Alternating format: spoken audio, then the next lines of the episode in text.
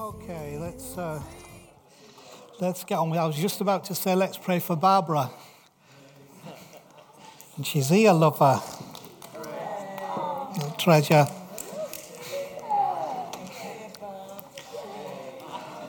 So we're going to do it anyway. So uh, go on, let's pray for Barbara. Barbara's done very well, but she had a, a leg issue from years ago that it's just not very nice when it all uh, flares up. But we're believing for, for goodness. One of the things that um, kept going around in my mind one night in, um, in, in uh, Salt Lake was, you know, and David wrote in Psalm 23, Surely goodness and mercy will follow me all the days of my life. And uh, I was thinking about how, because of what we've been taught about the gospel and the essence of of what we require and how God thinks, we've focused, tended to focus consciously and subconsciously very much on mercy following us. Thank God that mercy follows us. You know, thank God that God will forgive us and accept us.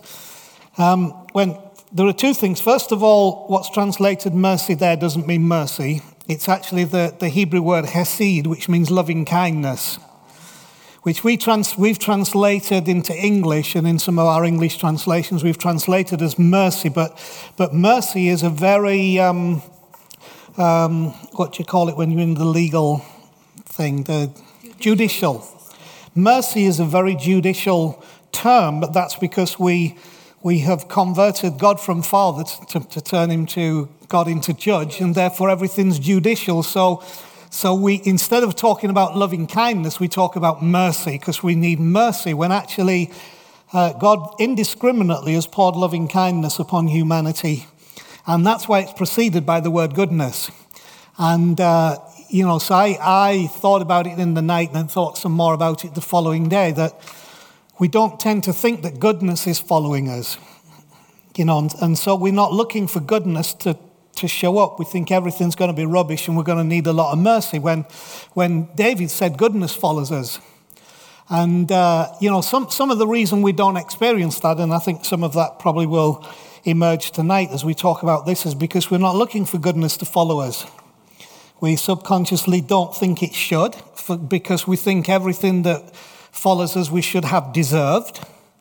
So therefore, we're not sure that we've earned goodness. We think maybe we just qualify for mercy, but our goodness is probably not something that, that is ours. And yet, and yet David had understood that, that in this promise of the Good Shepherd, um, he says goodness follows us, and, and, we've got to start looking more for goodness. I realize I can be bad at that. For those of you who did the Enneagram, I'm a six, a loyal skeptic. Uh, my problem is that I once saw the world in a certain way and now I see the world in a very different way. And uh, so my tendency now is not to look for goodness, it's to spot, you know, the betrayals, the, you know, the, uh, the letdowns, the failures, the faults. And, um, and, and I have to combat that. And the way to combat that is part of that is to understand that there is goodness in the world that God has put here and it follows us and we often don't give room for that goodness to emerge because we're not focused on the right thing. So, uh, goodness is following you, Barbara, even in the middle of all this.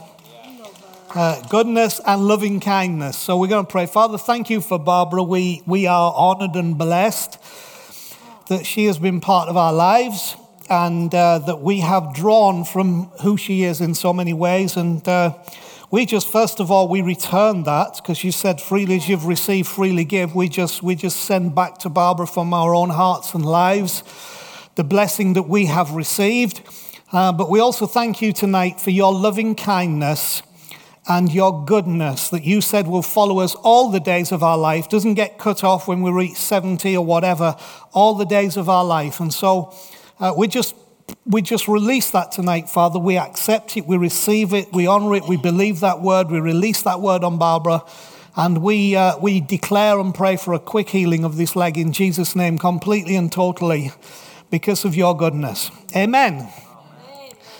All right, so I hope you, um, I hope you got on okay with the varied program that we had while we've been away for our long stint. I know some of you enjoyed it, some of you it's a stretch because it's, uh, it's different stuff, but thank you for being part of it and, um, and participating and honouring. We appreciate it. Um, it's a risk that a lot of churches would never take because it's like, well, we just got to keep all the, you know, all the sheep corralled so that we don't give any space for anything different. But it's a risk that we are very happy to take because at the end of the day, we want you to be helped and blessed. And, uh, and um, church is not everything. In fact, church as we understand it is not the thing being the temple of God ourselves is the thing, being temple together, our gathering, our helping one another is what it's all about, not the institution. So thank you to those who, um, who led and, and ran all that. Thank you to those of you who participated in it. Um, I, if I'm honest, pretty much hated missionary meetings when I was growing up in church. Uh, I didn't hate missionaries, I just hated missionary meetings because um, usually it could have been done in five minutes, but instead we were always there for an hour and 30 minutes. And uh, we, we only needed two pictures, 20 tops, uh, you know, but on the 300th picture of the, of the 2000th person that you don't recognize because you didn't know them anyway, um, you know, it all got a little bit trying. Like I say, I love missionaries and I had great, great appreciation and admiration for what they were doing, but was never quite sure about the, uh, about the missionary meetings. Of course, 20. 20. I've got. So I was very aware that I, uh, having said that, I didn't want to be a hypocrite because uh, we could be, we could be guilty of the same thing when you're talking about, um, you know, what what you've been doing and what you've been up to, and um, kind of eliciting heartfelt prayer and support for for that. So I, um, I kind of wanted to somewhere in this to encourage you that, that we're all on a life journey. And uh, all that Chris and I are doing is simply part of a life journey. There's nothing peculiarly, peculiarly, peculiarly, how do you, pecu, peculiar, particularly. You can't even say it, can you? we'll say particularly peculiar uh, about what we're doing. It, it's different, it's another thing. You might say, well, I'd like to be in another country doing whatever. Um, so, you know, but, but in essence of, of a life journey, really, we all, we all just stand before the Father, loved by Him, simply trying to be who we're supposed to be. And, and so this essence really is uh, there's no stardom in this. Uh, it's really us just trying to be who we're supposed to be and to use the to use the gifts that God has given us in the best way possible to, to be that. I, I, I have an aversion, I'm just, you know, just for myself, you know, spend a lot of time in America, I have an aversion, I see it in some other countries, that, that wherever you go, pastors are always introduced as, you know, Pastor Anth or Pastor Chris or whatever. And I don't like it, I'll be honest, you know, because we don't come in and say Bank Manager Mick. You know, we don't come in and say business trainer Jenny. Uh, so for me, I think, well, why should the pastor get, get you know, specifically picked out? And it's because of this distortion that somehow there is something so uniquely special about that that it goes beyond function to position. And uh, so we honor you, right? Honor you for all that you are and all the gifts. I, I just wanted to say that so that we realize we're all part of a, a much bigger picture. Um, now, I'll put one slide up there. This is the Salt Lake City Temple, which is a pretty, uh, pretty impressive structure, uh, in all honesty, very Gothic um, and uh, fascinating. Chris and I find it fascinating.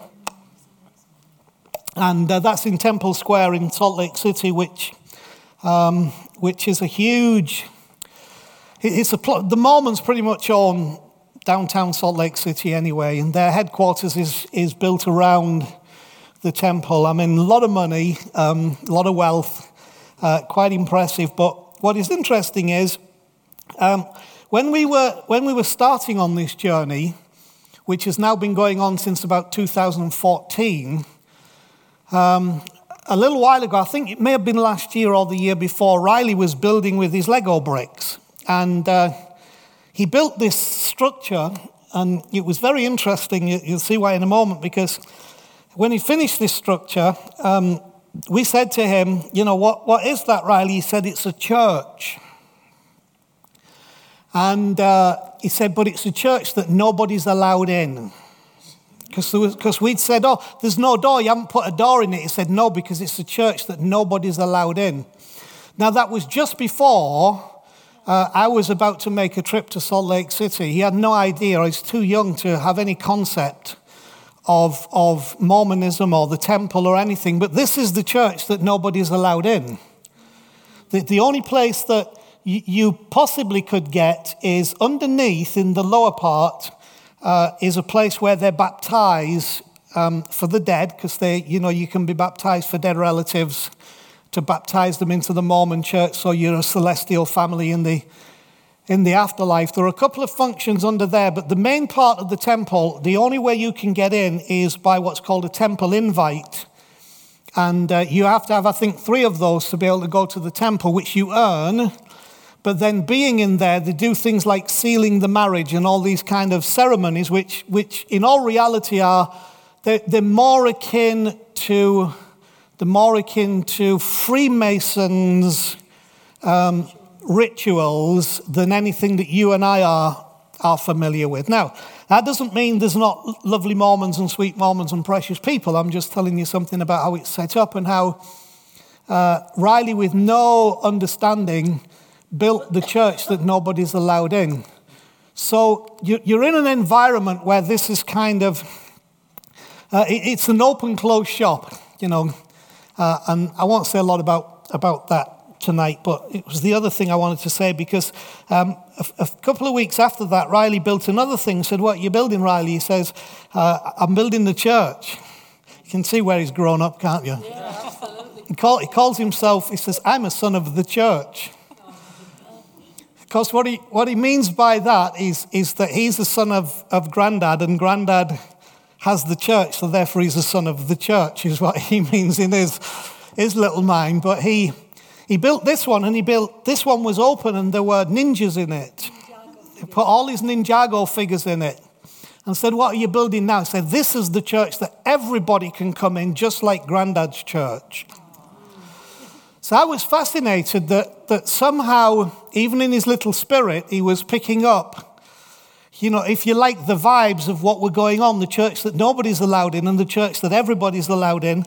Um, and the truth is, that's part of our heart for Salt Lake City, is, is this conversation, this openness, this, this debate, this willingness to wrestle with the issues where people feel welcome. So, not too much about that, except to say this life is a journey.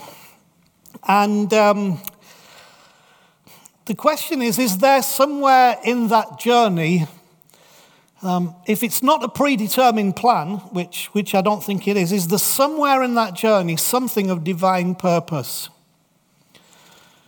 That, that in some mystical ways available to us and accessible by us without it ever dominating us without it ever controlling us, because if it did dominate and control, then we would have to say that God is a manipulator, and I know that He isn't. And if it was a very specific, defined plan that had to be fulfilled in order for X to happen, it would mean that God is very limited by human understanding and human activity um, and also that you and I are pretty much stuck because it would mean that we would consistently have to find and fulfill this thing called the will of God, with which I was intimidated for much of my life. I don't think deliberately by the people who taught me and preached to me, but in my mind and my heart, I carried this fear of missing the will of God. What if you miss the will of God? What if you don't fulfill the will of God? And this sense that if you didn't, you would miss your destiny and uh, somehow there would be judgment because you didn't fulfill the plan of God. Well, you need to know I don't believe that one iota of that is correct. I don't believe it's biblical. I think God does have plans, and I think His plans are for us to prosper. I think His plans for us to be blessed. His plans for us are to find our purpose in life, but it's not that rigid, strict, you have to find this thing. It's more of a, a partnership process. So, so the question then would be is it just a mashup of independent, disconnected occurrences? Or are all the components parts and words and sentences and paragraphs and chapters forming the story, which is our life? Is our life more like a book is written than, than like, a, like something imposed upon us? That, like when you're writing a book, the story continues, and the next thing in the story is there because of the previous thing in the story. And the author's always working out the story so that by the end of the story, usually the story finishes up okay, right? You don't usually get to the end of the story and they all died, the end. You know, it's usually we survived great adversity and difficulty and relationship breakdowns and, and all kinds of stuff, and then we had some success and we lost it. And, and then, but by the end of the book, it kind of all somehow, all those ends come together and figure out. I, I see God's authoring in our life much like that, that, that, that we are developing word by word and line by line and sentence by sentence and, cha- and, and paragraph by paragraph and chapter by chapter, which, which says to you and me that wherever you are right now, this is not the end of the book, right? This is a chapter in the book, and you may just be in the middle of a sentence within a paragraph within the chapter, but it's not over yet. And I think that's why David was able to say goodness and loving kindness come into this because, because his story was being written and being written and being written. And, and even when he made mistakes, the mistakes were incorporated into the story. And then the story was written so that the mistakes didn't dominate the story, the outgoing story overwhelmed the mistakes and the issues and the problems because all the time God is looking for our best and looking for, for good in our lives. So, so, so the issue is do we surrender editorial control of our story to external forces that have no real interest in our story, only their own interest? How much do we let circumstance and people's attitudes and, and life take editorial control over our story? So we, we begin to let our story be written for us rather than by us. Do you understand what I'm saying? And we're all guilty of that. I am too. Uh, and of course, that's where our, often our depressions and our anxieties come from because we've submitted editorial control to someone else. Now, um, do I believe that we are totally responsible for our own lives? My, my personal answer to that would be no. Do I feel we're responsible? Yes. Do I feel we're totally responsible? My answer would be no, because I cannot exclude the divine. I cannot exclude that something beyond. I can't exclude God putting his hand on my hand and help me to spell out the words, how the words could be and should be if I uh, get past my own self interest. So I'm saying this because I want to build what I say about our journey around this so you can understand your life is also part of this, this journey. So if there is a God, does, does he bring with him the skill of a great author to aid us in, in writing our story? You know, I, I, I think the answer to that is yes. And I think the answer is that as we live our lives, if we understand the realm and dynamic of the mystery of that which is God, that there is within that an authorship, if you like, a co authorship of something that becomes our story, that I think at the end of the day um, brings us to the place where, where um, you know, in the words of Jesus, we get the well done, good and faithful servant. So, I would have to say, in so much uh, of my life's journey, um, I, I would say I have seen his hand, God's hand on mine, in writing the story. And hopefully, some of this will provide encouragement for you in your own journey uh, of faith. So, the question is what do cars and feathers and hummingbirds and jigsaws and church signs and tattoos have to do with God and purpose? And the answer is it depends on who you are.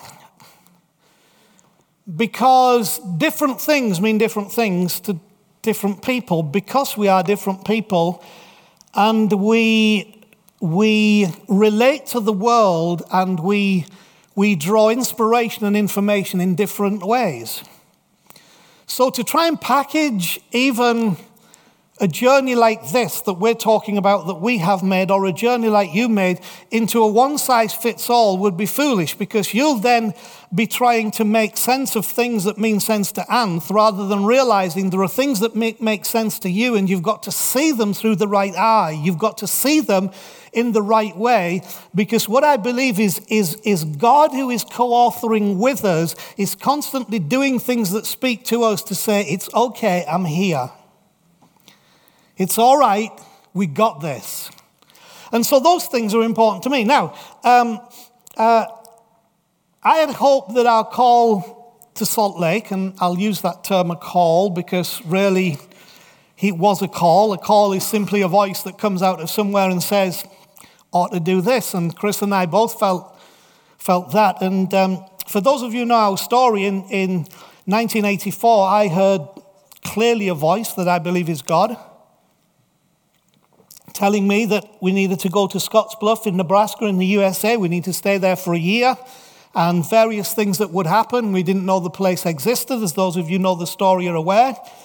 Um, but the place did exist. And, um, you know, in my, in, we, we were to go when I was 30, which was in 1986. So in my, in my joyful 30ness, uh, it was no issue to me to, uh, to pack Chris and Joel in a car down to London to catch a plane with three suitcases. Joel was three at the time. And to clear off to this place called Scottsbluff, Nebraska. Who did we know? Nobody. Did you really know where it was? Not really. We just know where to land and, and go. So we literally turned up in there knowing nobody and nobody knowing us. Now, I'm just giving you this little bit of background because I want you to see the connection.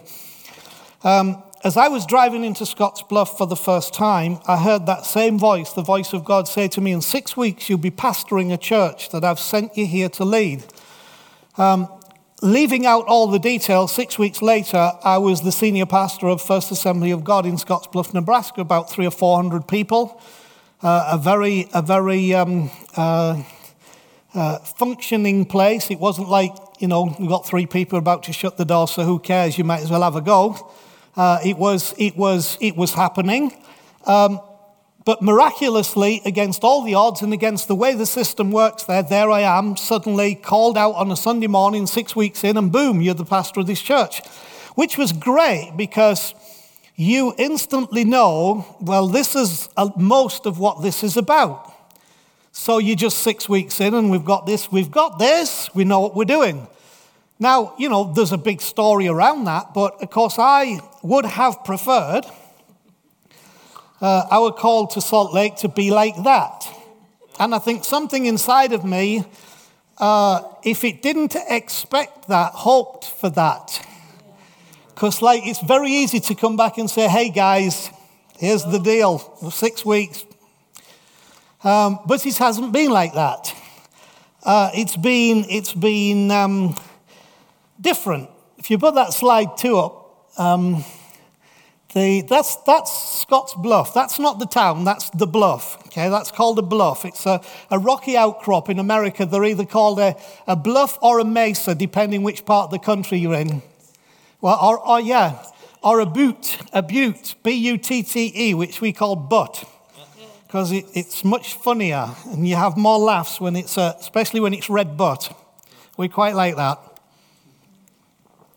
But Scottsbluff is off to the, the right of that. Now, the reason I, want, I showed you this is because, and again, I'm backtracking a little bit on our journey because uh, we lived in Scottsbluff for a year and, and we went up that thing more times we could mention. Um, never realizing at the time some of the significance of that because um, um, when we went back in 2016, Chris and I, on our little pilgrimage that we felt God was speaking to us about the whole thing, we suddenly saw the connection between our journey of being there in 86, of being in Scottsbluff, and, and of Salt Lake. Because when you go to the top of Scottsbluff, what you realize, when you look to the east, I mean, it's as flat as a billiard table. I mean, it's just, uh, you, you have you have over a thousand miles, basically, of, um, of just flat plains. It's the Great Plains. And uh, about 40 miles from Scottsbluff is, a, is another rocky outcrop called Chimney Rock, which is shrinking by the year. It's, it's just soft sandstone. there. But when the pioneers uh, were coming across from the east, these were the marker points of the breakup of the Great Plains, which had been a miserable existence in the heat and the grass and the mosquitoes and you know, just very little water. But they followed the North Platte River and finished up here. So, so this was a major stopping point. And what we didn't know, but we discovered then, was that what it says on the plaque right on the top of Scotts Bluff is that this is where Brigham Young brought the Mormon settlers on their way to the Great Salt Lake Valley. And Salt Lake was where they stopped and had a very special gathering together because this was like they'd finished the Great Plains. This was like the beginning of the end of the journey. This was the road to. This marked the sign of the road to where they were going, even though they didn't know particularly where that something was, which is the Great Salt Lake Valley. But this plaque says this is where Brigham Young stopped on his way to Great Salt Lake Valley. So there's only two places named on the plaque up there Scotts Bluff and Salt Lake, which interestingly was, we didn't know there would ever be a connection between our time in Scotts Bluff and our time in Salt Lake City. But, and I'll, I'll tell you some more of what I believe the significance of that um, was in, in due course in its outworking. Um, so that, that's how those two were connected. Now, I'm going to drop another little story in here that I'm going to leave till the end, but you need to know it now. 2015, um, I got a tattoo that was meaningful to me. Uh, some of you won't like tattoos, but that's okay. Then it was meaningful to me. Um, I got it done by a guy, I won't give his full name, his name is Josh, uh, at a tattoo shop in a place called Clearfield, Utah, which is 30 miles north of Salt Lake. I won't give you the name of the shop either, um, seeing as we're on live stream. Um, while I was there, the interesting thing was we, for any of you that know the intricacies of our story, there's always been this connection with tattoo artists. It's like there's just kept coming up. And uh, it came up even in 2016 when we went, um, when, uh, when Kev Craven had told us about Carl with a K. And uh, Beth had told us about, there was just this thing about this tattoo artist, and she'd been. And we found Carl with a K, who was a tattoo artist who had lived in Salt Lake City but now lived in, in George, in, in, in St. George, Utah, which is nearer to, uh, to Las Vegas. But in contacting him, he put us in touch with, with the guys at Genesis Project, which is in Ogden, which has now been our major church connection there, all through the tattoo shop and the tattoo artist, and, and again, one of the guys that's become significant there. So, so anyway, I'm, as I'm doing this, you know, because the, the, the last thing you want to do in those kind of environments, you know, you just don't go in and say, I love Jesus, I'm a Christian, and I'm a pastor. So that's the end of the conversation. So you've got to do it a little bit more subtly, but most often, if you'll just be real, um, the conversation will come to you. You won't have to chase it. um, and what, what's fascinating as well, the more honest you are, the more open people become. So when the thing came, what do you do? Um, you know, I often, depends what environment I'm in. Some environments I'll say, you know, I'm the, I'm the managing director of a charity, which I am because we are a, a charity and a company of which I am the managing director. Um, sometimes now I will use the term, I also lead a spiritual community, which opens up a lot more conversation than saying I lead a church. So I've learned that little trick as well. But of course, when, when it, when it comes in, you know, to say, what do you do? Well, actually, you know, uh, you know, my main job is as a, is as a, um, a pastor because, because I'm a follower of Jesus, but not a very good one. But I'm hoping to be much better. The moment you say not a very good one and you're a pastor, um, it's like immediately, it's like, oh, you know. Uh, and so we had great, con- and, and, so we begin a conversation. But before that, what had happened was I'm in this shop, and one of the guys comes in and he says, Oh, you guys have got to see this. So he pulls up a thing on YouTube of some guy who's trying to live the Ten Commandments for a month. Uh, literally, live the Ten Commandments for a month. Um, and, and to live the Beatitudes along with the Ten Commandments. So, of course, I'm fascinated. I haven't said a word up to this point, and they just they have this most fascinating conversation about this. Um, and then, of course, well, what do you think about all of this?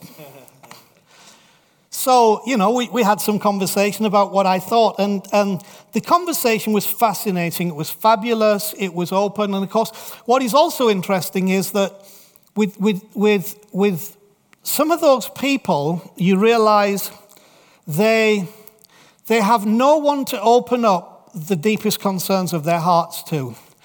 And so all of a sudden, I find myself being, if you like, the father confessor. This has happened to me twice in these situations.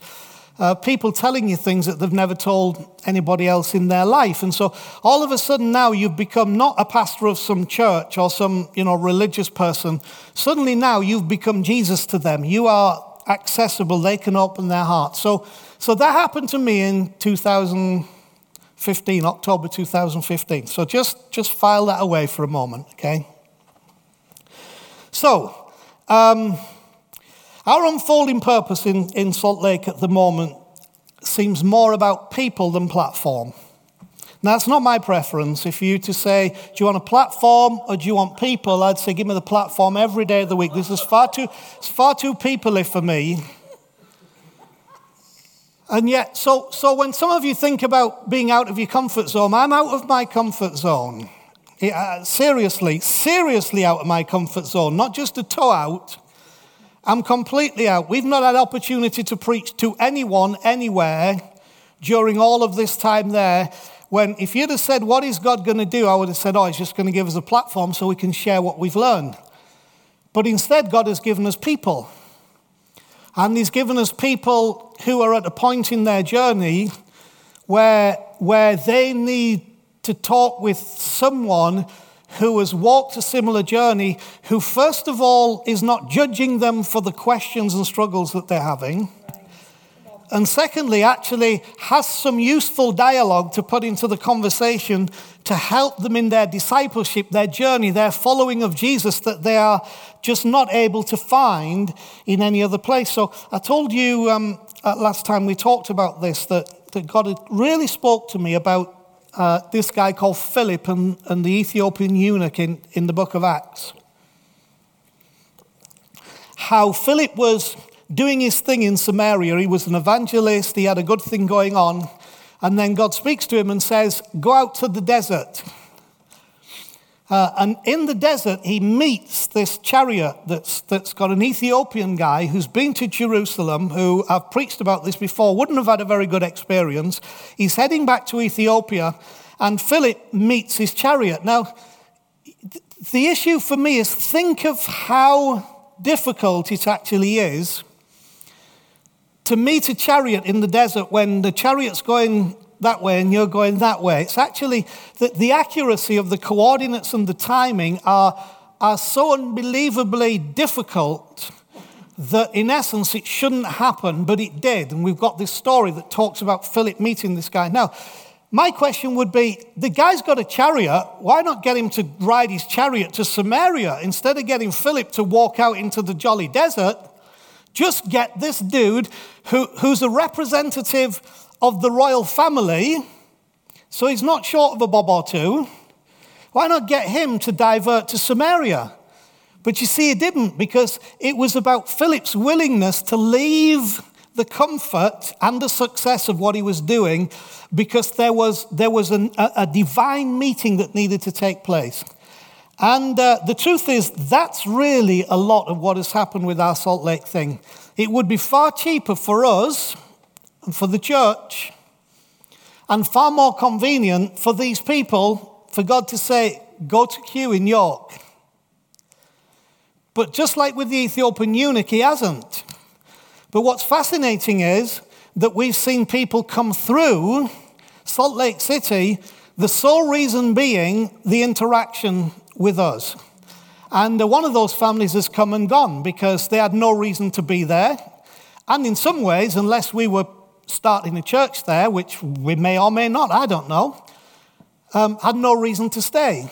But the reason for their being there was this interaction because the conversation they needed, they couldn't find. But God, in His grace, put our lives together so that we could talk through the things and the, uh, and the questions and the issues that they were facing to, uh, to bring some, some change to their life. So, so um, so it's more about people than platform. Now, that's, that can seem less important um, it can question why us, why there, why now. Uh, and, and, I must admit, those things go through my mind because I'm, the way I'm programmed is if I'm not doing this, I'm not really doing anything, okay? Uh, if I'm not in America because I'm, I'm, I'm helping a congregation, I've no reason to be there. That's my psyche. So, so um, I, I don't all the time feel secure in, because I'm not letting out of me what's in me. So, this is where things like cars and feathers and hummingbirds come in. God knows my language. You say, well, what, what's the deal about, um, you know, why, why, would a, why would a car be important? Um, well, let me put slide three up. This is what, this is what we were driving around in for, for almost six weeks. That is a, that is a $75,000 Cadillac um, Escalade with all the bells and whistles. I mean, even when you go out of your lane, your seat buzzes on the side that you're going out of your lane, and it's got more. When you're parking, you can see where you're parking because there are cameras all around it. You can see the parking space, and it just, just all kinds of ridiculous stuff on it. And you say, well, why were you wasting money on that? Well, the truth is, I wasn't, you see. So the cheapest deal that I could get um, for six weeks, because obviously buying a car and insuring a car would be grossly expensive. Um, so I, I, I booked the cheapest thing I could find with Hertz, which was a, which was a pickup truck, which I'm very happy. Even get the cowboy hat on, ride the pickup truck, very nice. Crew, crew cab pickup, $1,036 for almost six weeks. Any of you that have to rent cars will know that's a good deal. That's including everything. So I turn up and say, I don't really need the pickup now. You know, I'd booked it before. You know, can I still pick from the lot? Um, you know what, what I'd want to drive. So this is 12:30 at night. You know, you're in the following day. It's middle of the night. Uh, yeah, just just go in the circle there, take what you want. So, so yours truly spots the Cadillac Escalade, and. Uh, and in we go, and off we go. Now, the thing is, to pay for that, it, it would be $6,400 for the six weeks. But we paid $1,036. You see, goodness will follow me all the days of my life.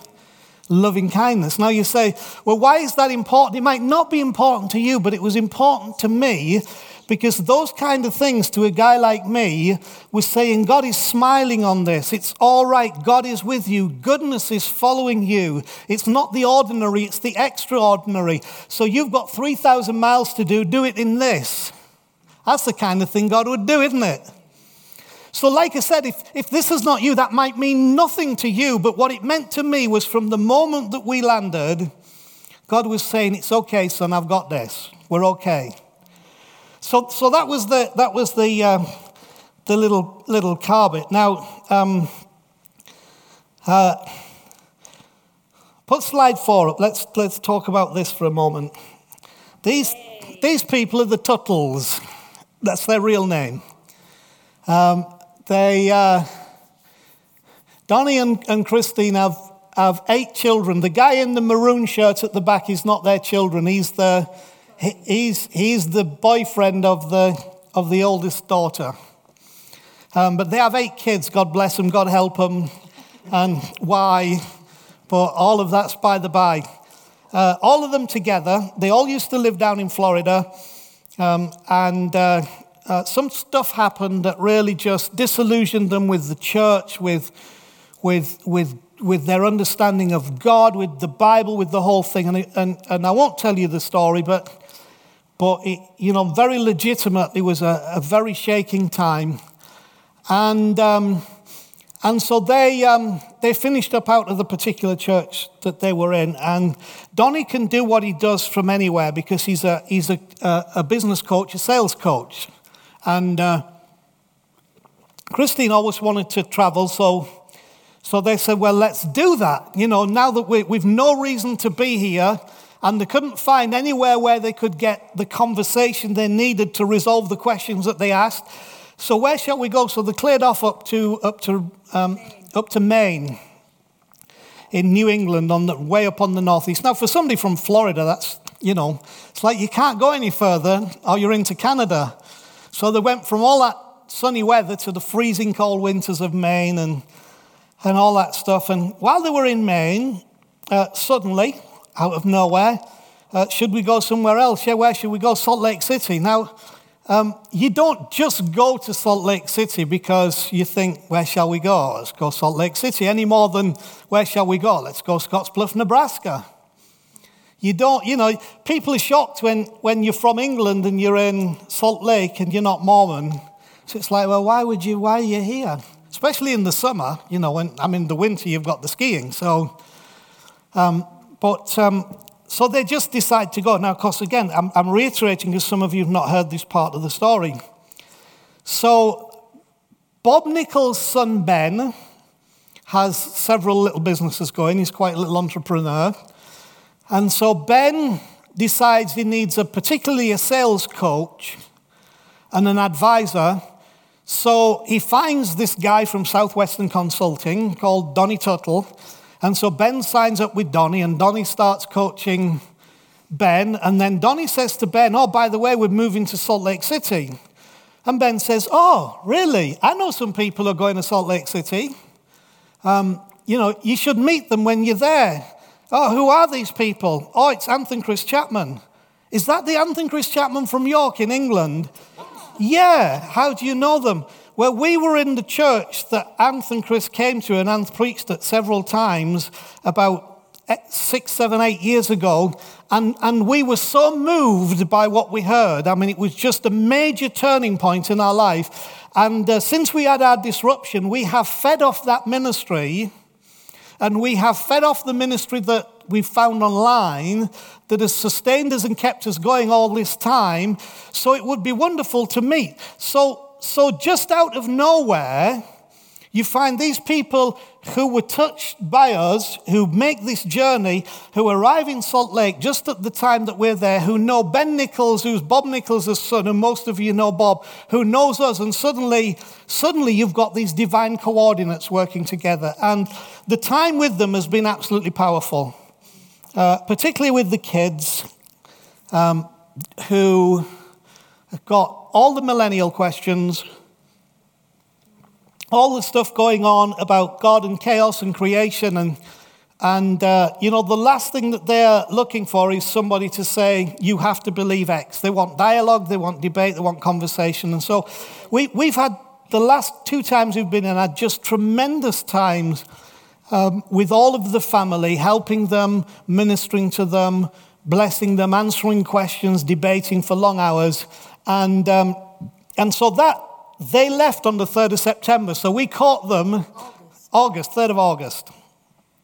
Uh, so you might say, well, why are they leading? Because we're thinking if we did need to start a church, we got 10 people instantly. uh, and the truth is, they would have done it at the drop of a hat. And I, I honestly, I'm not sure that their time in Salt Lake is, is the last time. Now, they're back down in Florida. We're fine with that because um, we were there for such a time as was necessary for them. And you see, we can, we can try to hold on to things because we think that's what gives us value rather than, rather it's a bit like your kids. You don't hold on to your kids. You feed them, you serve them, you bless them, you help them, and then you say, do what you got to do. So, so the Tuttles were part of this, but that was the miracle of it, letting us know God is in this because it wouldn't have happened without all those little cross connections. Um, and then, and then we have had people contacting us, some who we've known historically, some uh, only recently. And so this next couple that, that are up here is uh, Rick and Becky Hood, who live in a place called Johnstown in Colorado, just south of Fort Collins. And uh, they're a sweet couple. I knew them a little bit from Scottsbluff, but I haven't seen them for 20 years. And suddenly this connection comes up again. Now, because of some things we felt we needed to do in going back down to Scottsbluff, rather than them coming to Salt Lake, we went to see them. But it's a lot easier to drive from Salt Lake to Johnstown than it is to fly to all these different places on separate occasions. It like is all connected to our base. Because we have a base, we've been able to do this stuff. Now, Becky, um, there on the, on the left, is Becky was diagnosed with fourth stage breast cancer, and she's, been, she's had um, uh, several bouts of chemo. She's still going through treatment. But, but here's where the fascinating thing is. You say, well, why, why were you with them at such a time as that? Well, there are a couple of things that were interesting. Number one, um, Becky, they, we went for breakfast with them. Um, what? Sunday morning. On a Sunday morning, that was our church. Sunday morning, we met them for breakfast, and um, and um, Becky told us this amazing story. She said she said um, um, she had this dream, and in the dream, white feathers were falling out of the the sky. They were coming into the room where she was on the bed. Just just white feathers, just a just a storm of white feathers, to the extent when she woke up she, she, have you ever had those dreams? She honestly thought she would wake up and the room would be full of white feathers. Well, she woke up and it wasn't, but a verse from Scripture came into her mind, and the verse was, He will cover you with His feathers and hide you under His wings. The next day, she was diagnosed with fourth stage breast cancer. After that dream the night before and the feathers, that's when she was diagnosed. Now, you can imagine the, the, the, the, the horror of the diagnosis, but the comfort that somehow in the writing of this story, there was something bigger and beyond that was involved in this. Now, of course, what Becky didn't know, but some of you know, I was going through a really bad time about three years ago, a terrible personal time, wrestling with many things. And uh, when I was at my lowest one day, I was out walking the dog. And uh, as, I, as I was walking with the dog, at my lowest, crying out to God for help, a white feather floated down out of this just, I don't know where it came from. I looked around, white feather floated down. I caught it with my hand. And then for, for probably two years after that, pretty much every single day, wherever I went, there would be a white feather. I'd walk out of our door of the house, there'd be a white feather on the floor. Now you might say, well, that sounds very new agey and weird, and I don't care what it sounds like. Just like the car, that was speaking to me. Every day it was like God saying, The story's not over. I'm, I'm, I'm speaking to you because you've got the, the white feather, is my word to you. It's going to be okay. I'm with you. I'm with you. I'm with you. So, of course, Becky and I had a real connection with the, with the white feather thing over that. Now, now, another couple of things. One, I'll jump forward. When Chris and I went back up to Salt Lake, we went into, what was the shop? Hallmark. Well, yeah. Went into a shop called Hallmark, which is like, you know, it's a bit like here with the cards and various trinkets. And uh, lo and behold, Chris walked across to where there are all these like Christmas ornaments and, and uh, Halloween ornaments and stuff. And, and right there, there was a white feather, uh, uh, like a porcelain white feather. And I can't remember what it said on it. Hope. Yeah, hope, blessing, and something on it. Well, we went in, in lots of Hallmark shops there. We went back in that shop. Never saw another one of that feather. They just never saw it. There was not another one anywhere. So, of course, Chris bought it instantly, and, uh, and we sent that by mail to Becky. Well, you can imagine that, again, these are little things that part the story that mean something. Now, the other thing was, as we sat down for breakfast, um, when Becky had been diagnosed, she loved to sit outside and uh, she loves hummingbirds, and so she'd put a hummingbird feeder out. you can see above, above Rick's head, that's not a balloon. Looks like one from here, doesn't it, with the light on it? it's actually a hummingbird uh, feeder with, um, um, with glucose syrup in it. and uh, she'd put this out at the beginning of the summer for them, which was like April. And not a single hummingbird had been near that thing in all of that time. But as we sat down for breakfast and, and, and blessed them and talked about the goodness of God, two hummingbirds flew into the garden and landed on the feeder and started feeding. She'd not had them until, you know, I tell you, we carry some stuff with us. and uh, these hummingbirds have kept coming back ever since the day that we went. So you had the feathers, you had our visit, and you have the hummingbirds that are still, are still going back to her house. Now, imagine the lift in her spirit. Why? Because just like the cow and the feathers and the other things for me, that's saying to her, this is not the end of the story. Goodness is following you, and my expectation is, is that Becky will make it through all this. If she doesn't, it'll still be okay. But my expectation is there's a goodness that's being shown to her in all of this uh, that is making it. So, so, so we felt we'd brought some value. And of course, we've continued with that because, of course, they also have questions that they're. Some people are like back here at, at part one of the journey, and some of them are like, you know, three miles further on. They're, they're a part of the journey that I think we, we've got a lot more to unfold. Uh, tremendous people, lovely. So then we moved on to, to, to Scotts Bluff because this is, this is how our journey took us. And the next picture is a couple called Larry and Sally Russell, who, uh, Larry is a, a, a, motor engineer who uh, has a, business, a, successful business in Scotts Bluff, but has left that business with Sally, uh, and they are now pastoring in the Assemblies of God Church Cornerstone Fellowship uh, in a little place called Ma, Ma something. What? Thought it was Ba. Might be Ba. It'll come to me. It doesn't matter anyway. It's only a detail. Um, but what was interesting with Larry and Sally, we've, we've known them, they were in the church when we were in Scotts Bluff 32 years ago. Uh, but as we connected with them in 2016, we reconnected with them, and then this time we reconnected, and uh, the conversation was just, back in 16 was good, this was even better. Um, and what it made us realize is that um, being there for somebody at where they are in their journey so you can contribute to leading them on is, is so valuable, it's so wonderful. And, and we felt that we were placed there for such a moment as that. A few things about moving into this church and things we could talk about and talk through. And, uh, you know, without giving all the detail of that, uh, to tell you how it went, Larry, we, we spent probably four hours with them, um, which for me is a long time. I'm not a peoply person. It's like, flip, that's half a lifetime. Uh, you know, Larry's thing was, you will be coming back and you will make sure we have more time next time, won't you? See, I'm out of my comfort zone. Uh, why? Because we are now engaged with that journey as well. So we're engaged with Rick and Becky, we're engaged with that journey, we're engaged with the Tuttles, and we also engaged with another couple who, stupidly, we didn't take a, a selfie of, called Pam and Terry Carrier, who are very precious friends. We've known them since we were in Scotts Bluff again. Amazing story, connecting with their journey, all about where we are. So uh, then one other I'll, I'll give you of, of the things, uh, I think it's, it's the next picture.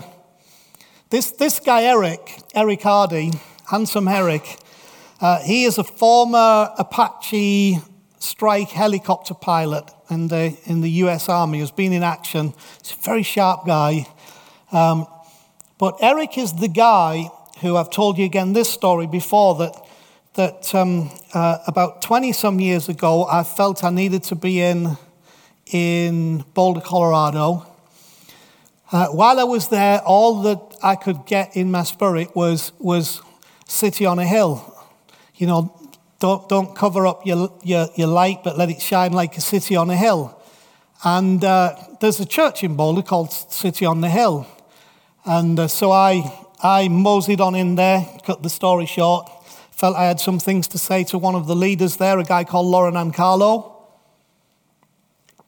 Uh, never saw them from that day to this. That was, that was the one interaction. Um, I know that what I brought was, was important. But what is interesting is that, um, that, that 20 years later, I'm in Panama City, Florida, in the church of a guy called Nolan Ball. And as I'm preaching, I can't, I can't you know, you, you get, your attention gets caught. I can't get my attention off this guy who's down here. So I, I turn to this guy and say, you remind me of a guy called Lauren and Carlo in Boulder, Colorado. And uh, so he comes to me after the meeting and says, You're not going to believe this. He said, But on this weekend, my wife and I relocate to Boulder, Colorado. where we're going to, to start a church in Boulder, Colorado, which is where this Lauren and Carla was, where I've been all those years. And this sense that there was a connected journey here, that, that even that trip wasn't lost, that maybe somebody missed their way in the, their writing of their life a little bit, and Eric was going in to pick up the story.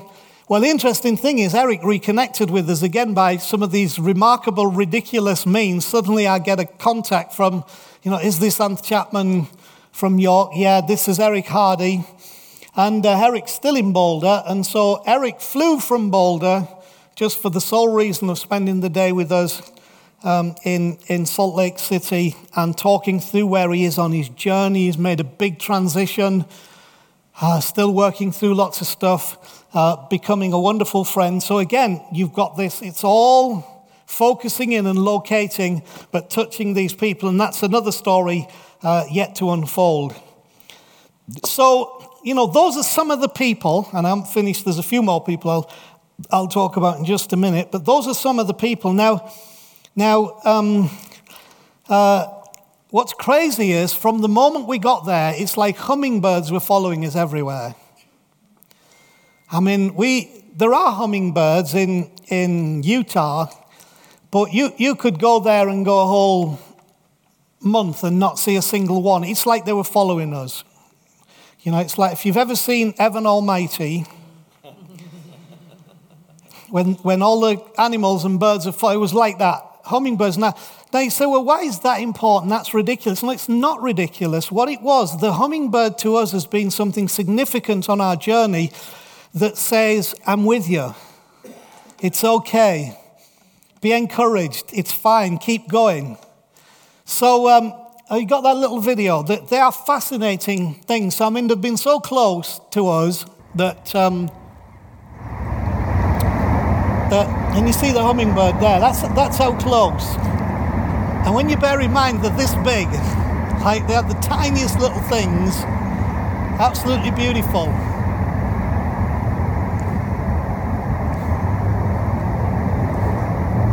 So, from arriving when we didn't realize it through to seeing Rick and Becky, it sounds like a guitar, but it's not.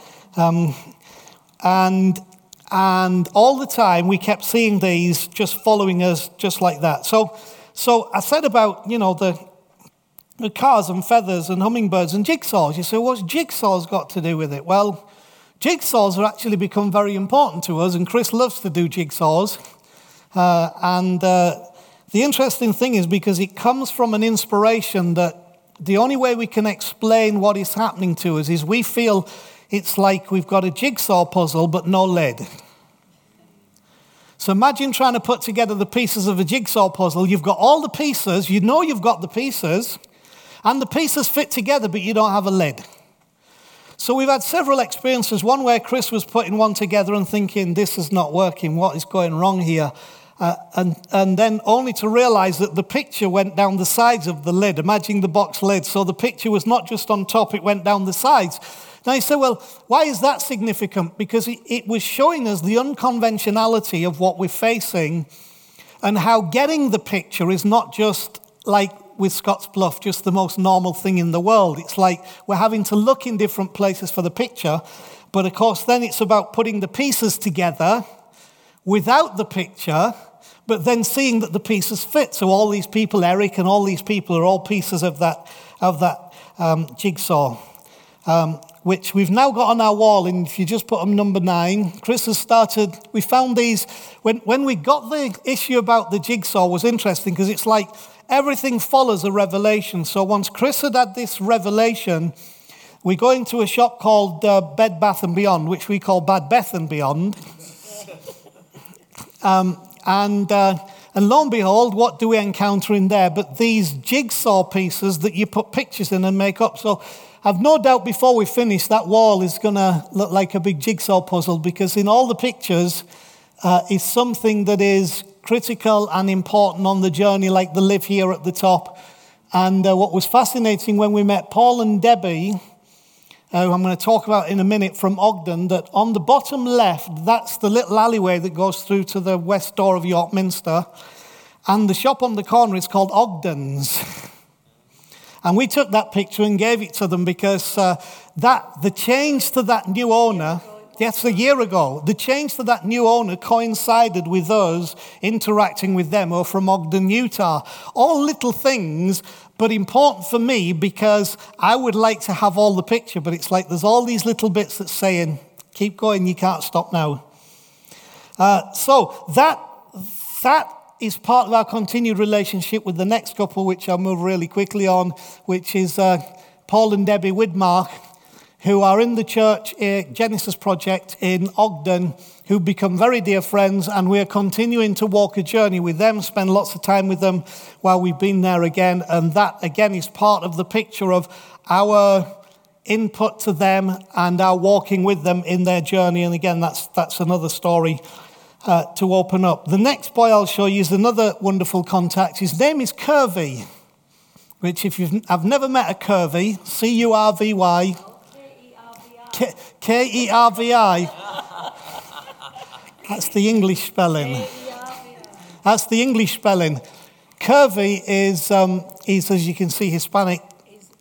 He's, yeah, Zava's boyfriend. But this young guy, you would think, you know, we're, we're in, Chris is now in the 60s, so I can say this, we're in our 60s. And uh, Curvy was, was with the Tuttles because he's the eldest daughter Sava's boyfriend. And you think, well, he's just a young guy in his early 20s, you know, so, um, you know, where's the connection going to be? But we said to him, hey, Curvy, we, you know, if you want to come visit, we'd love to have you over. And you think, you know, it's a nice offer, but you know, if you're early 20s and these people in the 60s, you're probably going to graciously make reasons not to be there. But he didn't. So, this is one of the benefits of having an apartment rather than a hotel room as well. We've been able to entertain people, bring them in, spend time. So, we had a most wonderful evening talking with Curvy, who, who um, was raised Mormon, um, but he's not particularly pursuing um, the Mormon um, uh, faith. And uh, of course, his interaction with the Tuttles and then with us was just amazing. So, Curvy is another contact. And what was wonderful, he said, Would you be willing to come to my house to meet my family? So, next time we are hoping and intending that we'll go spend time with Curvy's family. You see, all these things begin to develop and, and, and move in a way. Now, I'll just mention one other guy. We were, uh, when Connie and Riley came out, we went down into there's a park downtown that's really beautiful where, uh, where uh, what used to be the main water supply comes into the, into the city on City Creek. Well, of course, now it's a, it's a haunt of dog walkers. Uh, very beautiful place. And, uh, and Riley, Riley, of course, we took him in there and he loved playing with the dogs in the, in the water, in the stream. Uh, but then we met a guy with his dogs, a guy called Nazim who is from London, obviously is from Middle Eastern uh, Indian stock. Um, and um, uh, Nazim stopped, we began to talk. It was the most fascinating conversation. Um, he's a, he's a, a, doctor who's now a research scientist in Salt Lake, been there for 10 years, and very familiar with Mormonism and Mormon doctrine and Mormon practice and Christianity. Very, very um, very, very academically learned. Uh, but we had the most fascinating conversation, and he was, he was mind blown by some of the things that we, we were saying to him. There have been things that, that we've, you know, we've learned on our journey that, that just, so he was another guy that we gave our number to, and uh, uh, you know, it's another, again, all these little connections and contacts, but it was like a moment in his life. It was like, you know, he began to beam at one point in the conversation uh, just from how we were expressing and talking about God and, and our understanding of, of, of Bible, etc., was just absolutely amazing. So, let me move on from that uh, to kind of try and wind this up a little bit. Uh, church experience, yeah. Um, said a little bit about this, not being critical. There, there are good places, but, but as we showed you, for, remember the slide from, from Sunday? A church for everyone, but, but all the shoes are the same. Um, the only difference is that we've got baby shoes and toddler shoes and mummy shoes and daddy shoes. Um, not by any intent to be um, unhelpful or misleading, and I don't think it is, and the church is a, a very good church, but, but the shoes actually say everything about the spiritual climate of the churches, all the churches that we visited in Salt Lake.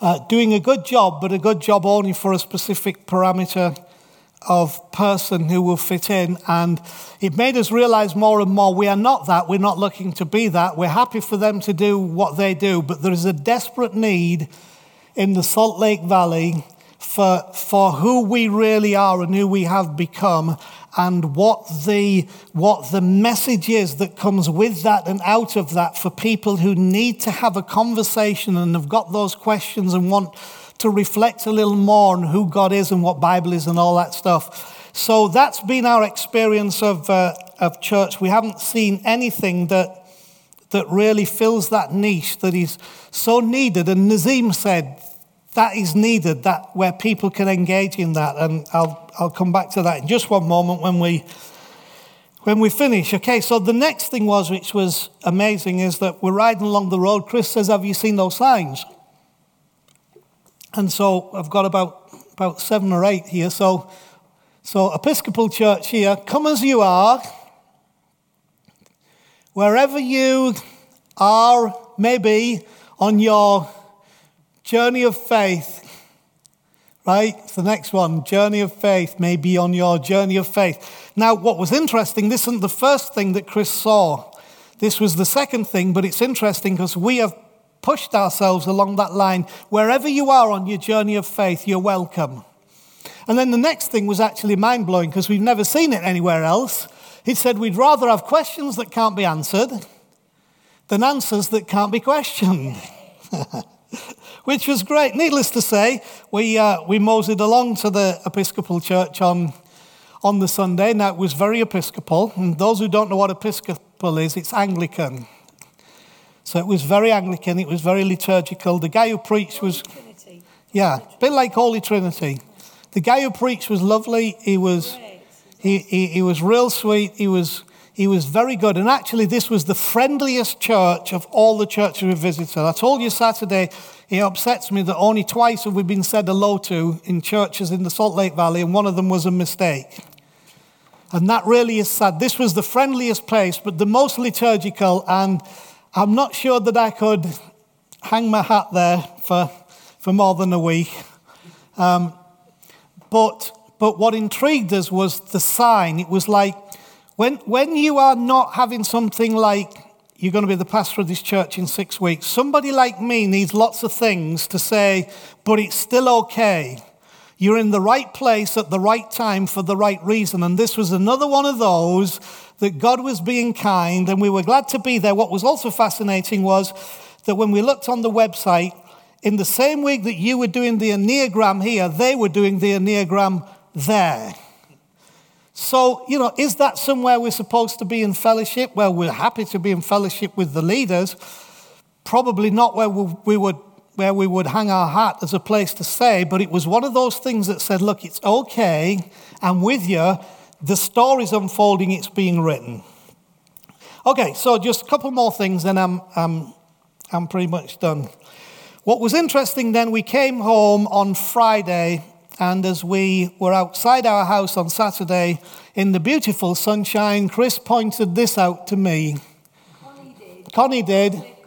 Connie did, which Chris picked up, which is the white feather in the clouds right over our house. I, I think that's a God thing. You say, what does it change? It changes me. It, it changes my understanding. It says it's okay you're not the senior pastor of a church in six weeks, which should make you feel comfortable because it's in your comfort zone. What you're doing is what I've asked you to do. What you and Chris are doing, what you've been called to do. You're in the right place at the right time for the right reason. And when you get back here, it's okay. The feather's still following you. Now, if I see a hummingbird, then you'll be the first to know because that, that, will be, that will be incredible. So, where does that leave us? Well, in the context of our journey, in the context of your life, what is a signpost? And how, how much information does a signpost display?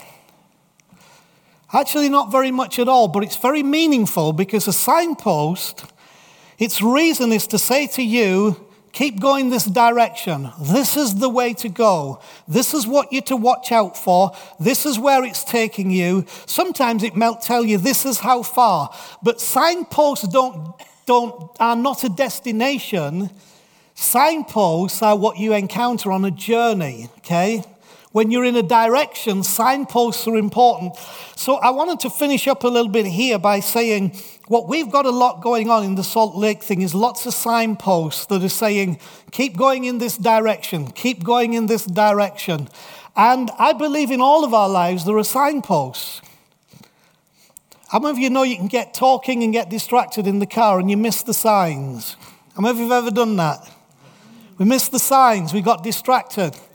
Doesn't mean the signs weren't there. It means we were so distracted that we weren't aware what the signs, where the signs were and what the signs were saying. When actually the signs were telling us about our direction. Keep going. This is the direction. This is where you're to go. And so, what I'm very thankful to God for is that there have been enough obvious signs in the context of this journey, and particularly at this time in the trip, to say to a dummy like me, You're on the right road, keep going, keep following the signs. And so that's literally what we're doing at the moment because much of life is about the direction you're traveling in uh, as much or more than the destinations you reach. We've become so destination focused and not realize actually that the direction, the journey, is the more important part of the process because you only get somewhere if you're prepared to travel, if you're prepared to go, if you're prepared to move. So I wanted to encourage you with that. Okay, so here's my last things. The Mormons took seeds into the Salt Lake Valley when they arrived, not knowing which would grow there. And it took 20 years to establish the answer to that question. So they took all kinds of seeds and they found that they could grow sugar beets. So sugar beets has become a big crop in the area. And a couple of other things. Al- alfalfa was another thing that they found they could grow, but they took all kinds of seeds with them because they weren't sure what would grow in that climate where you've got the Great Salt Lake. And so you've got different kind of soil and salinity and all that kind of stuff. And it's, it's semi-desert in the summer. You know, it's very hot in the summer as well as being cold in the winter. So, so they took all kinds of seeds because they needed to find out which seeds would grow. And 20 years it took them. Now, I hope it doesn't take us 20 years to find which seeds will grow in the Salt Lake Valley, but we've gone bearing seed. And among the seed that we have, we're not sure which ones of those seeds are going to grow in that valley yet. But we're taking them and we're planting them, and we're seeing which are the seeds in this valley that will grow and will succeed and will produce a harvest. And that's where we are, and that's where we're up to. So let me come back to the story I asked you to shelve. As I engaged in conversation with the tattoo artist in the shop in October 2015, um, I thought at the time, this is, this is great. It was wonderful. This is great. Wouldn't it be amazing to meet in a tattoo parlor? Considering the kinds of conversations we feel are necessary and important. That's what was in my mind in 2015. Then Chris said she'd like a tattoo. Bless her heart. Jesus, forgive her. Absolved. Okay. Uh, then Chris said she would like a tattoo. me too. Chris said she would like a tattoo that represented what was happening and what was important. So she has this wonderful design of a white feather and a hummingbird, where the white feather becomes the hummingbird's wing. I like it, I think it's wonderful. Uh, so I contacted Josh, the guy who'd done mine in 2015, who was in Clearfield, Utah, 30 miles north, um, to find out, lo and behold, no longer were they in Clearfield, which was 30 miles north, but they'd moved the whole shop to Salt Lake City, about five minutes from where we have our apartment. Now, remember what was in my mind 2015? These people are great. I'd love to engage with them much more. Wouldn't it be a great place to meet together and have some conversation? But why, Clearfield would have been ridiculous.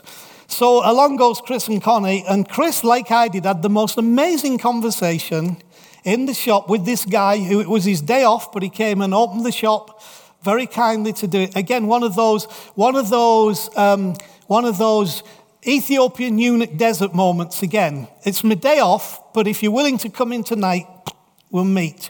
Wonderful conversation. So, so, so, so who knows what the next chapter will be? Uh, who knows? Uh, I do know who I want to be close in its writing. And that, that's God, because I believe God has been in this from the beginning. He's still in it. And in His kindness, has, particularly for me, done lots of little things that have said to my heart, it's okay, keep going. You're on the track, you're on the road, there's a story unfolding. And so I want you to believe tonight, as I just close this, that, that just like these things are in our life and there's a story unfolding, it's no different for you and I. I want to challenge you to. Uh, to, you know, Paul said, I pray that the eyes of your heart will be enlightened. Um, open your heart to a little bit of a different level because, because I will guarantee, I mean, absolutely, and I'm not, this is not false, I guarantee you, just like things have emerged for us, there are those little signs on the road, you will see them, you will recognize them, you will notice them, and they will be the things that you understand. They will be the things that are meaningful to you that say, just go on, just another day. Press on. This is the road. Keep going. It's okay. Now, you might get a rock slide or two. I remember telling you when we in 2016 came out of the state of Wyoming into Utah State, as we came into the state, a massive rock slide came down the mountainside. The interstate goes right by, just like this wall. The interstate goes as close to the wall as the end of the pews. And the huge rock slide came down, and Chris, you know, Chris shouted, you know, you think, well, what do you do? Your natural reaction is to brake. But something in my spirit said, accelerate. So I did. I put my foot down and we, I mean, we shot out of there. And literally, that rock slide went across the road behind us, bounced across the road. Uh, he would have taken us out without a shadow of a doubt. And you can imagine, you know, you only need a rock this big coming through the windscreen at 80 miles an hour and uh, you know it's, it's bye bye world. These were these were some big rocks. Would have taken the whole. Uh, you know, and what's interesting is not, not that I have particular views I used to have about the devil, they, they are changing, but, but that place is called Devil's Slide. And so here we are pursuing what we believe is, is the divine touch of God on our lives, and we're just about to enter the place that we have been sent to, and, and the rock face starts coming down to try and take you out. Now, whatever that was, however that was caused, whoever did that, it was a moment for us that says sometimes when you're passing into a new place, there are rock slides that will try and take you out, but it didn't take us out. And it actually became, just like the feathers and everything else, it became a mark to us that, that whatever was getting disturbed in the spiritual dimension was happening because we were on the move and we were on the go. So I just want to encourage you look for those signs, be aware of them, and that God is with you. So, last slide, number 20. Chris, Chris posted this this morning. It's on internet, so it's anybody's. Chris posted this morning. I thought, I thought, yeah, this, this is a good way to finish this. You can't skip chapters. That's not how life works. You have to read every line, meet every character. You won't enjoy all of it. Hell, some chapters will make you cry for weeks. You will read things you don't want to read, and you'll have moments when you don't want the pages to end. But you have to keep going. Stories keep the world revolving. Live yours, don't miss out. You got anything you want to add? Five to nine. Ten to. Five to. Is there anything you want to add or? Five minutes. Okay. Will There you go, I'm five done. Minutes? Will you have me for five minutes? Only five minutes. Brilliant. No, I, I don't really want to add a lot, but this is what had come into my mind um, as we were thinking about what we wanted to share. And uh, for me, because obviously Anthony and I are incredibly different people, um, interpret things very differently. While you know there are th- some things that we see the same, Um, but when we were in Scottsbluff in 1986, we were very different people. And the, the only thing that you would have to say is in common with now is that we're still being obedient to a, an unction in our heart. But we were very, very different people. And um, when I talk about being different people, we were different in the context of what we believed as Christians. You know, our doctrines were very different. I mean, when I think back now, it was very much the heyday of the word of faith teaching. It was Kenneth Copeland, Kenneth Hagee, uh, Hagin, and uh, all very much, you know, your confession. You know, if you said something like, oh, I'm absolutely sick of that, you'd get absolutely told off because your confession would basically create you know, it was so hyper in, in that sense. So we went in to that, um, and it was all very, uh, you know, different for, for us. But we went in just basically uh, with a, uh, on a word uh, from God, and we were uh, obedient. Now, Ant's already said that on the top of Scottsbluff there is this sign, and the only two names are Scottsbluff and Salt Lake City, which is a, an incredible thing to see because you know, when you're on this journey and you think, whoa, what's going on here? And you learn that the pilgrims, uh, the uh, pioneers that were going what you call the, the, the Oregon Trail and the Mormon Trail passed either side of that North Platte River. One lot going to Oregon, the other stopping in Salt Lake City. And it was very clear at that time, as we saw it, that this is to do with the completion of a journey. And, uh, you know, it's not whether it's physical or spiritual or whatever, it's just the, the, the completion of a journey. Uh, the Mormons ended up in Salt Lake, the uh, others ended up in Oregon. Um, but what it occurred to me, it was to do with the completion of a journey in the context of an understanding of what we believed about God. So when I look back 32 years ago and think of what I believed about God then, I had a totally different idea. It was a very uh, judgmental God, it was a very harsh God. It was very much about um, making sure I did the right thing and, you know, that, that sort of attitude. Um, and when we were, were, there, and then we came back home and we obviously picked up what we were doing here, um, and then things were changing because we were willing to let go because of a pioneering spirit that somehow had, I suppose, we'd swallowed the pill um, and we'd made up our mind that uh, we were on a on a journey. Now it's funny. I read uh, something on Facebook today um, that a person was arguing. Uh, I don't know whether you know this guy's name, but a guy called N.T. Wright. He is a very up in the hierarchical Anglican church. And of course, he's got great influence. And quite a few years ago, I think it was 2007, he'd written this article where he was stating what he believed. And then in 2012, he wrote something else that was very different. And of course, you've got a whole bunch of people saying, no, in 2007, he said this. He will not have changed his mind because he, you know, he's, he's this incredibly influential person, and uh, he's not going to just change his mind from one thing to another. And then there's a whole bunch of other people are saying, but that's what it's about. It's about willing to be very flexible and, and, and open minded and, and be willing to learn, even if you're at a high place in, in the context of your position.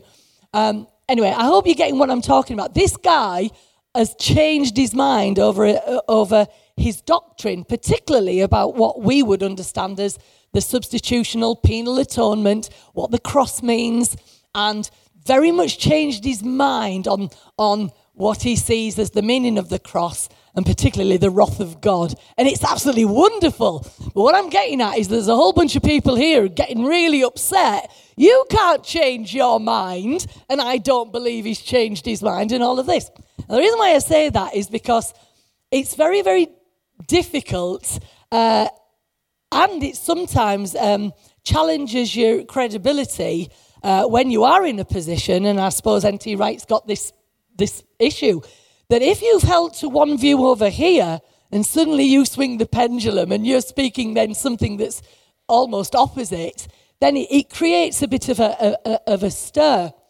But I think that that's great. I really do. And it's just like the, the pioneers who came over and they, first of all, hit New York and that East Coast, you know, place. And then they decided there was something more. Now that does something for me. Um, and there are times when I have felt that I was not allowed to change what I believed because there was something about being having an integrity to that which you've been given, and you know you, you, you hold fast to what you've been given. But if that was the case of the pioneers, then everybody would be still living on the East Coast. Do you know what I mean? They would still be there. You know, they would still all be clutching to that little bit of, you know, that, that they'd had the guts and the courage. And I think it's amazing to go there. But the rest of the, the land was yet to be taken. And uh, I want to say, you know, as far as I'm concerned, this is, this is how I see it. Uh, that basically what we have done uh, is done a bit of a a pioneering journey, even in our understanding and our beliefs. And I think that that's carrying on. And uh, when, you know, it, to, to highlight a, a, you know, a journey of, of a group of people, it's not that you're honoring or um, what's the word I'm, I'm looking for, exalting their belief. What I'm, tra- what I'm doing is, is respecting very much and honoring the tenacity of what was in them to do that. I mean, it, it, it thrills me every time when you uh, look at the journey that they made. I mean, some women were holding newborn babies and walking 15 miles a day with very little water, very little help, and, you know, carrying and pushing things. You know, I, I don't want to, you know, be too, what's the word, dramatic. But it is true. You have to say that what they were willing to go through to get to where and then when Brigham Young stood at the top of this hill and he looked down into the valley and he said, This is the place. It must have been wonderful to think, oh, finally, we're here. You know, and so that's sort of the, the story. But I believe in my heart that um, what this is, whether, you know, it, the, the story started 32 years ago, and I believe it's going on now uh, the truth is, it's as much about our journey here because what you learn there, you bring home. And this is about your, uh, your growth. It's about what we learn as leaders in order to pass on to you that uh, your understanding or you might actually get to your this is the place. And I think it's very important that that um, you know, that that is, is, is part of our journey. Now, we talk about faith and about going on a word of faith. Um, back, back 32 years ago, I believed that faith was a series of beliefs. So if I were to talk about my faith, it would have meant a list of beliefs. I don't know whether you, you're the same. I would say now that my faith doesn't uh, mean that anymore. It's a, a more akin to Abraham that's saying, "Go, to, you know, get up and go to a land that I will show you." Now that sounds very grand because it looks in the context of going far away or whatever. But every day we wake up and there is new land. There is. There's new land for us to take, whether it's to do with the land of depression, the land of fear, the land of um, guilt, the, the land of not believing in yourself, or the, the land of struggles with relationships, the land of feeling you're not worthy.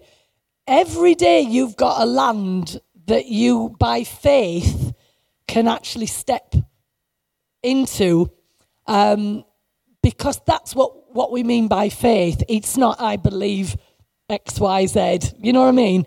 It's a I can by faith go where I've never been before.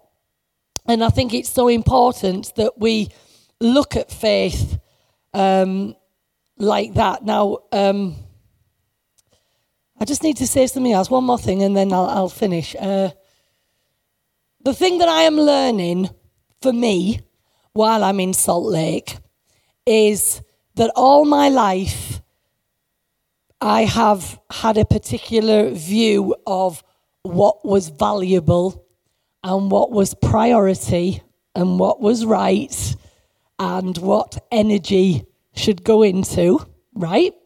That was what I've been brought up to be. And um, when you're in a place where you cannot do that, a little bit like what Anth was saying about his longing to preach, but you're in a place where you can't. So, where do you get your value? You know, it soon comes to you that you think to yourself, heck, who am I and what am I doing? Um, but I realize for me particularly that purpose has been the dictate of my life. Now, you might say, well, that's great. That's wonderful. You know, if you look at all the, the things on, on, on the TV about, um, you know, how we get success, it's all about purpose really dictating. But what I mean by that is that it means that you have to understand what you're going to achieve, what you're going to do, and you go for it almost blinkered and nothing else matters. I hope I'm making sense here. You, you probably will get me in a minute.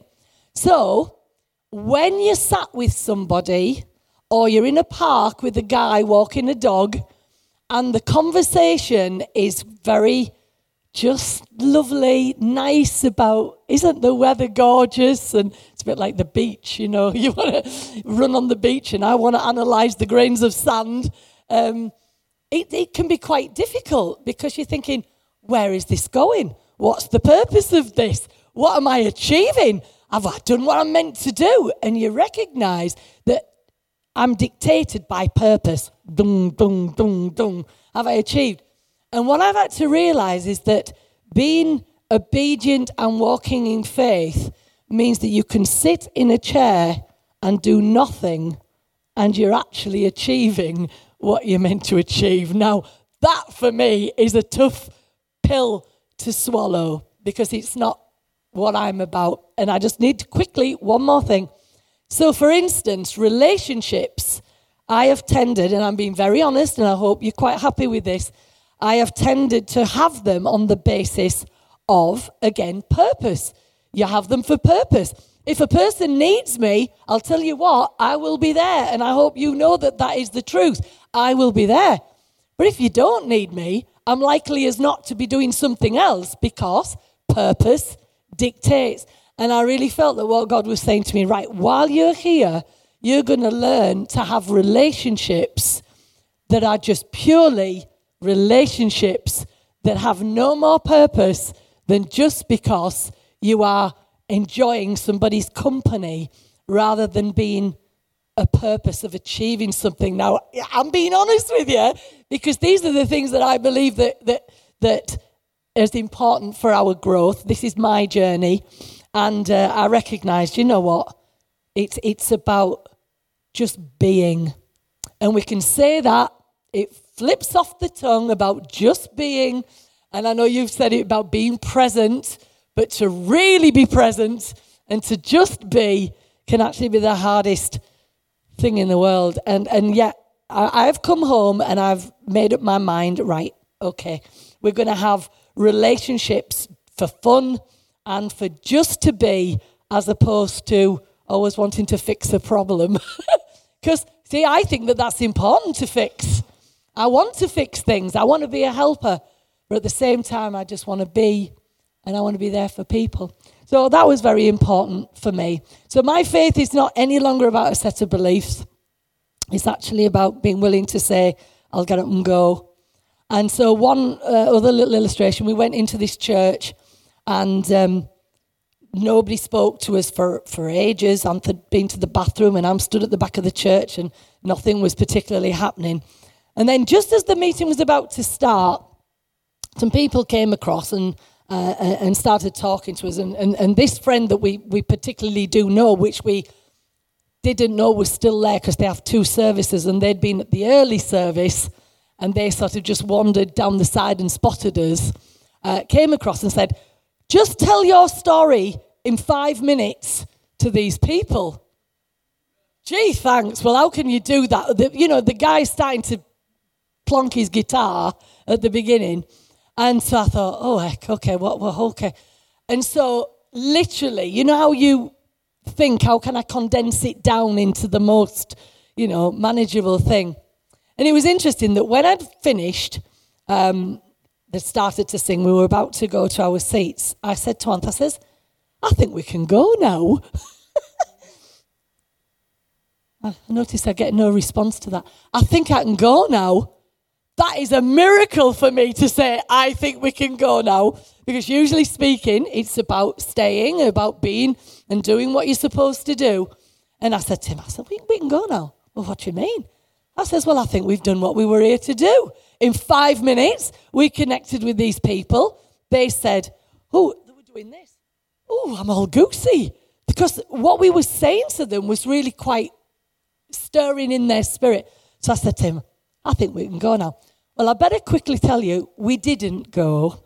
We stayed because we were honouring, and I think it's right that we were honouring. But I only told that story to say that instead of going on, what's the word? Oh, there's a word and I've forgotten it. Um, standing on ceremony, it was about feeling that that point of the, you know, the Ethiopian eunuch and the, the, and the chariot meeting, we met the people we were meant to talk to. And then it wouldn't have mattered if we'd have moved on. Now, it was nice to stay, but it's learning to say, do you know what? That was it. That was what was meant to be. In this day, that was the point, and we did what we were meant to do, and now we can go. So, like I said, we didn't, we stayed. But I, I'm learning to actually, it's it's quality, not quantity. And I think that's been a, a big lesson to me. So there's, I don't take any more time, it's quarter past. But we've, we've, Anth hasn't told you the half of the things that are happening. The telephone will ring and you might have a four hour conversation with somebody. And yeah, it's amazing. And that happened, didn't it? A, a person who needed help and it's you're there and you're able. And um, it's been quite fantastic. Um, but it is amazing to be back here. There's no place like home, and there's no place like Q. And uh, I do honour what we have here, and you guys, you're amazing. All right, wonderful. Right. So let me let me just finish by saying this. First of all, thank you for your support because um, you know we we are there because of you, and as part of you. Thank you for that. Uh, the other thing is we are going to teach for the next couple of weeks because in this part of our journey, um, and particularly coming from conversations of Chris and I, we felt it was important, and conversations in leaders, was important to ask the question where does Jesus fit in all of this? Now that we've changed so many things and looked at so many issues and, and changed perspective, where does Jesus fit?